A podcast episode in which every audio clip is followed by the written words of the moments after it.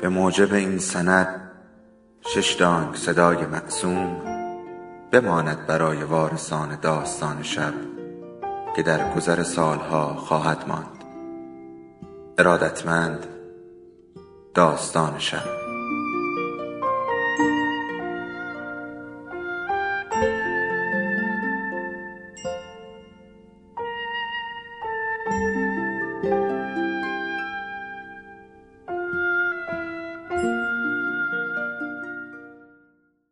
یکی بود یکی نبود. آقای رحیمی درست در روزی که قرار بود بچهش غیب بشه به بازار رفت. زنش سمت چپش راه می‌رفت. دخترش سمت راست و خودش وسط بود. انگار میترسید گم بشن.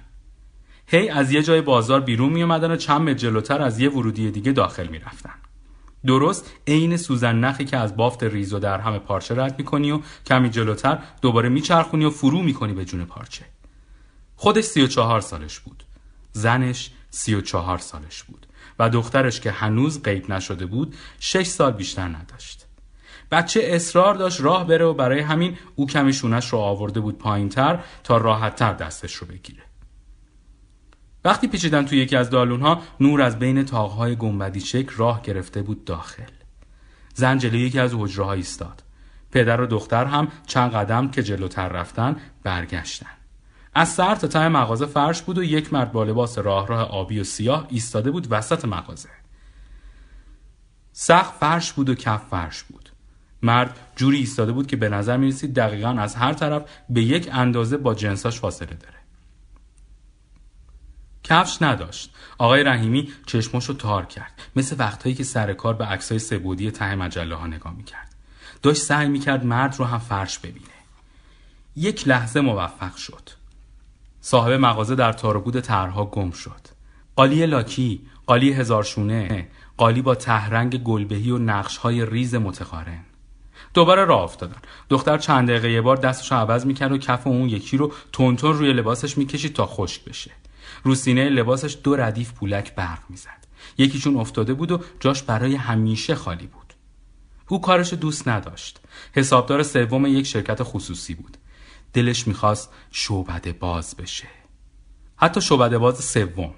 هر با میمد بازار تهران سعی می‌کرد مردمی رو که در اون راه میرن بشمره نمی‌تونست. آدما هی جابجا می‌شدن. خودش آروم بود. زنش آروم بود.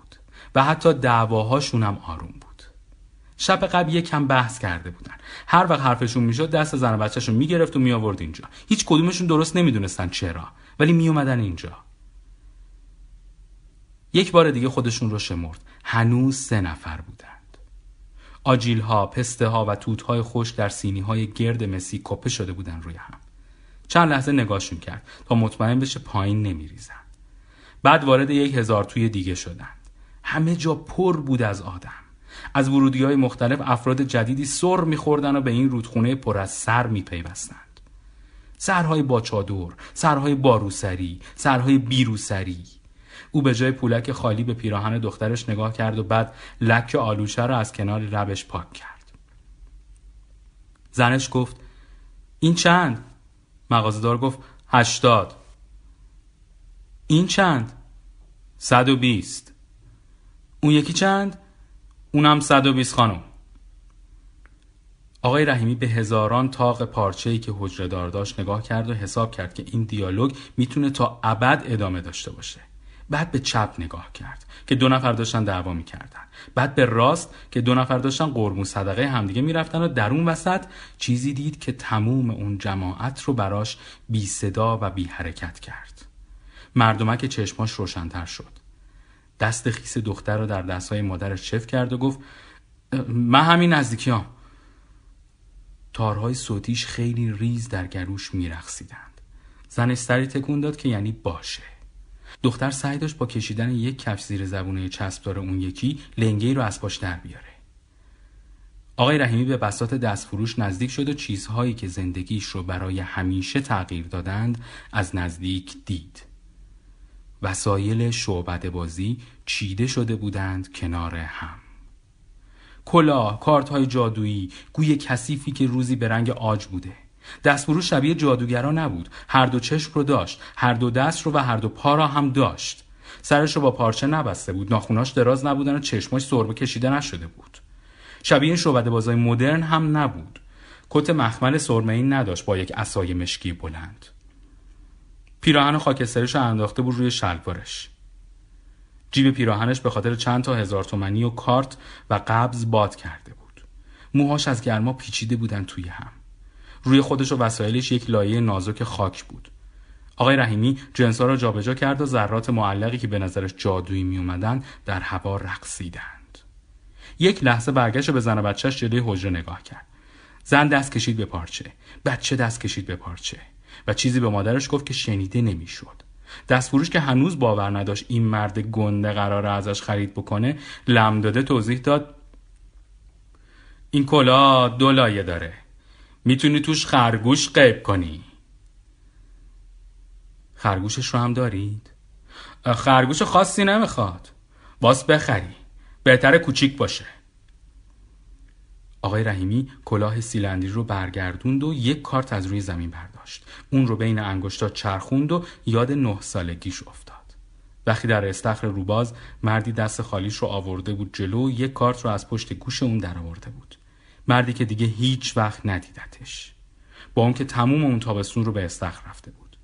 بعد یک تکه پارچه مخمل سیاه رو از بین وسایل بیرون کشید. یکی با این تا حالا چند تا آدم قیب کرده؟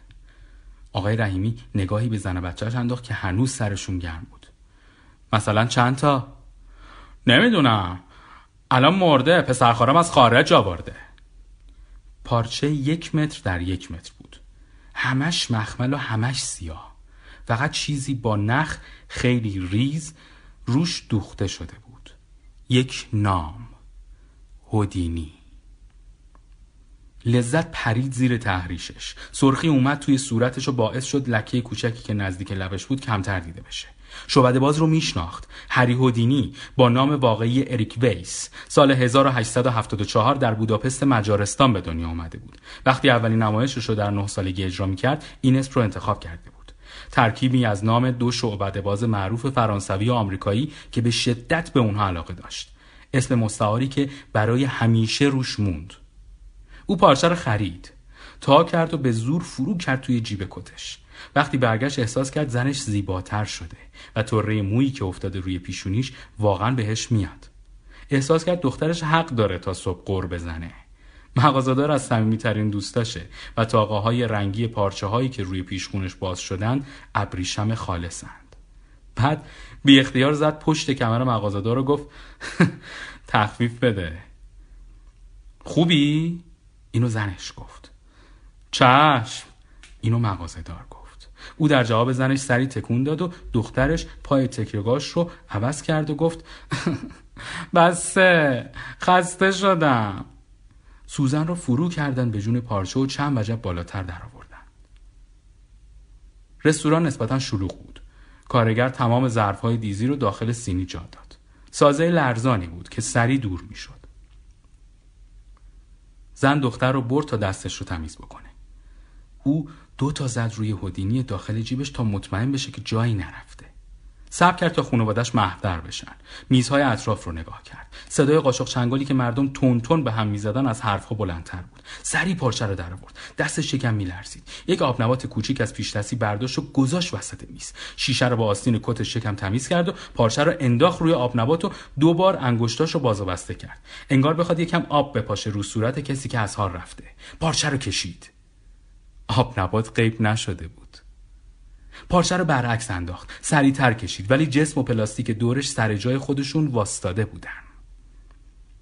اونها سر رسیدن. دستشو گذاشت روی مخمل جمع شد و زنش خندید و دوتا دندون جلویش یک لحظه پیدا شد. قلبش تونتون می‌زد. گفت چی شده؟ زنش گفت هیچی. مادر و دختر به هم چشمک زدن و نشستن. دختر گفت این چیه؟ و با نوک انگشتش زد به تکه مخمل سیاه شعبده بازی. آقای رحیمی گفت هیچی. دلش نمی‌خواست این رو بگه. نه چیه واقعا؟ زنش این رو گفت و برای شوخی پارچه رو کشید. آبنبات افتاد روی شیشه میز و صدا کرد. در ذهن آقای رحیمی صداش خیلی بیشتر از صدای برخورد یک آبنبات به میز شیشه ای بود. زنش خندید. اسم زن خارجیت رو هم که روش نوشته. دختر گفت بابا زن خارجی داری؟ نه مامان شوخی کردم. بابا فقط منو دوست داره. زن پارچه رو ول کرد روی میز. حالا برای این هیچی پولم دادی؟ دختر موهای خرمایش رو با یکی از انگشتاش پیچ داد. آقای رحیمی پارچه رو برداشت. تارهای صوتیش از هیجان حرفی که می‌دونست بالاخره می‌زنن تارهای صوتیش از هیجان حرفی که می‌دونست بالاخره می‌زنه میلرزیدن. صداش رو صاف کرد. نزدیک بود از روی صندلی بلند بشه. واقعا می‌خوای بدونی چیه؟ این یک پارچه معمولی نیست. من می‌تونم باهاش هر چی رو که بخوام قیب بکنم. زنش زد زیر خنده. دوره موهاش تکون خورد. ولی به اندازه قبل در نظر او زیبا نبود. دخترش موهاشو دوباره پیچید.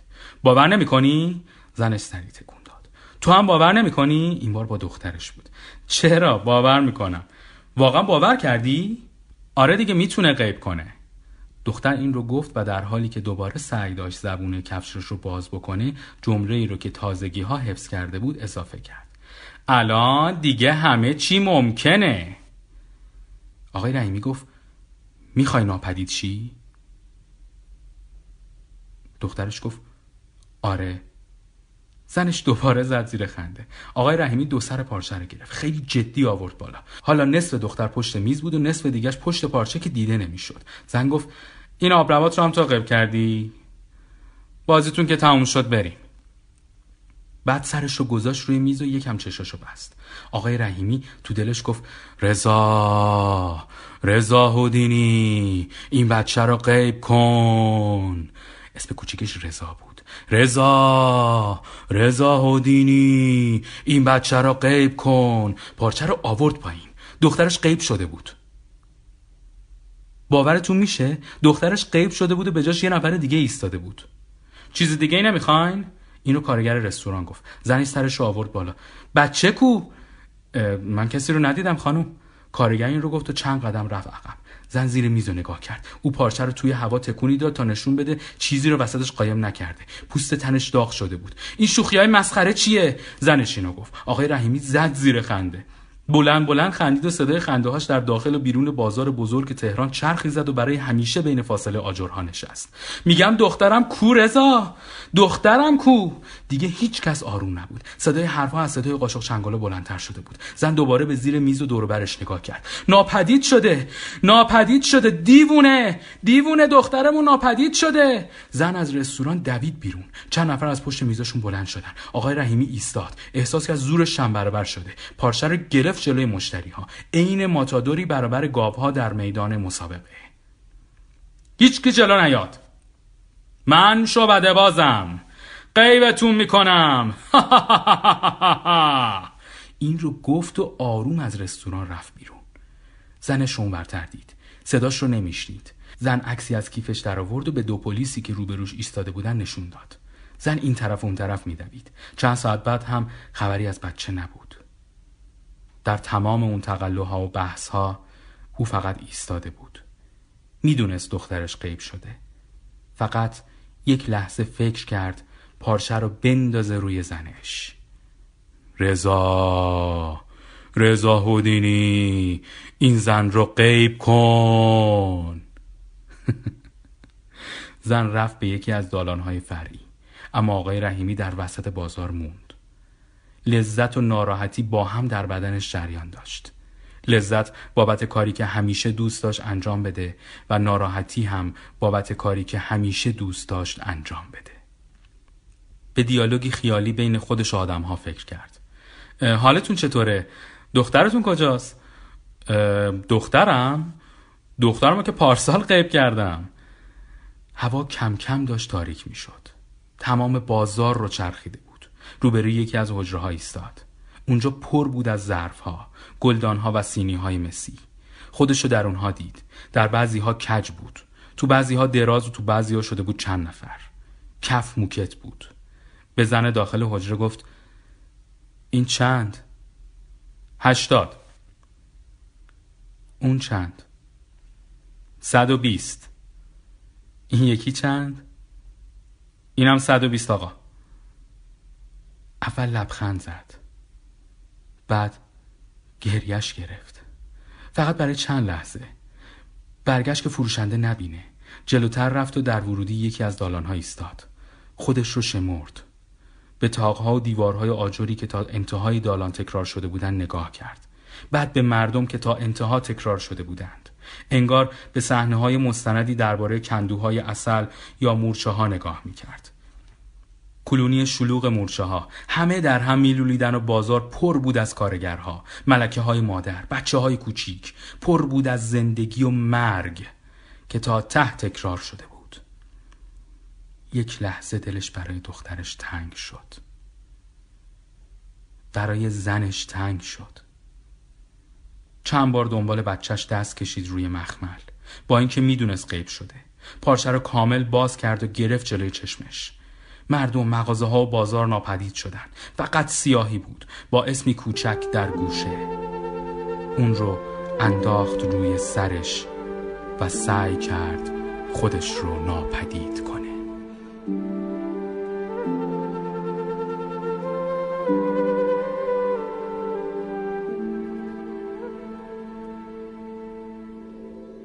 داستان شب بهانه است.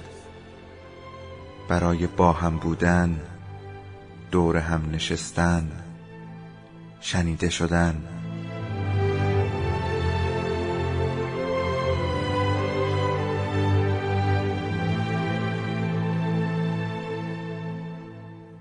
صدای افسانه ها رو میشنویم.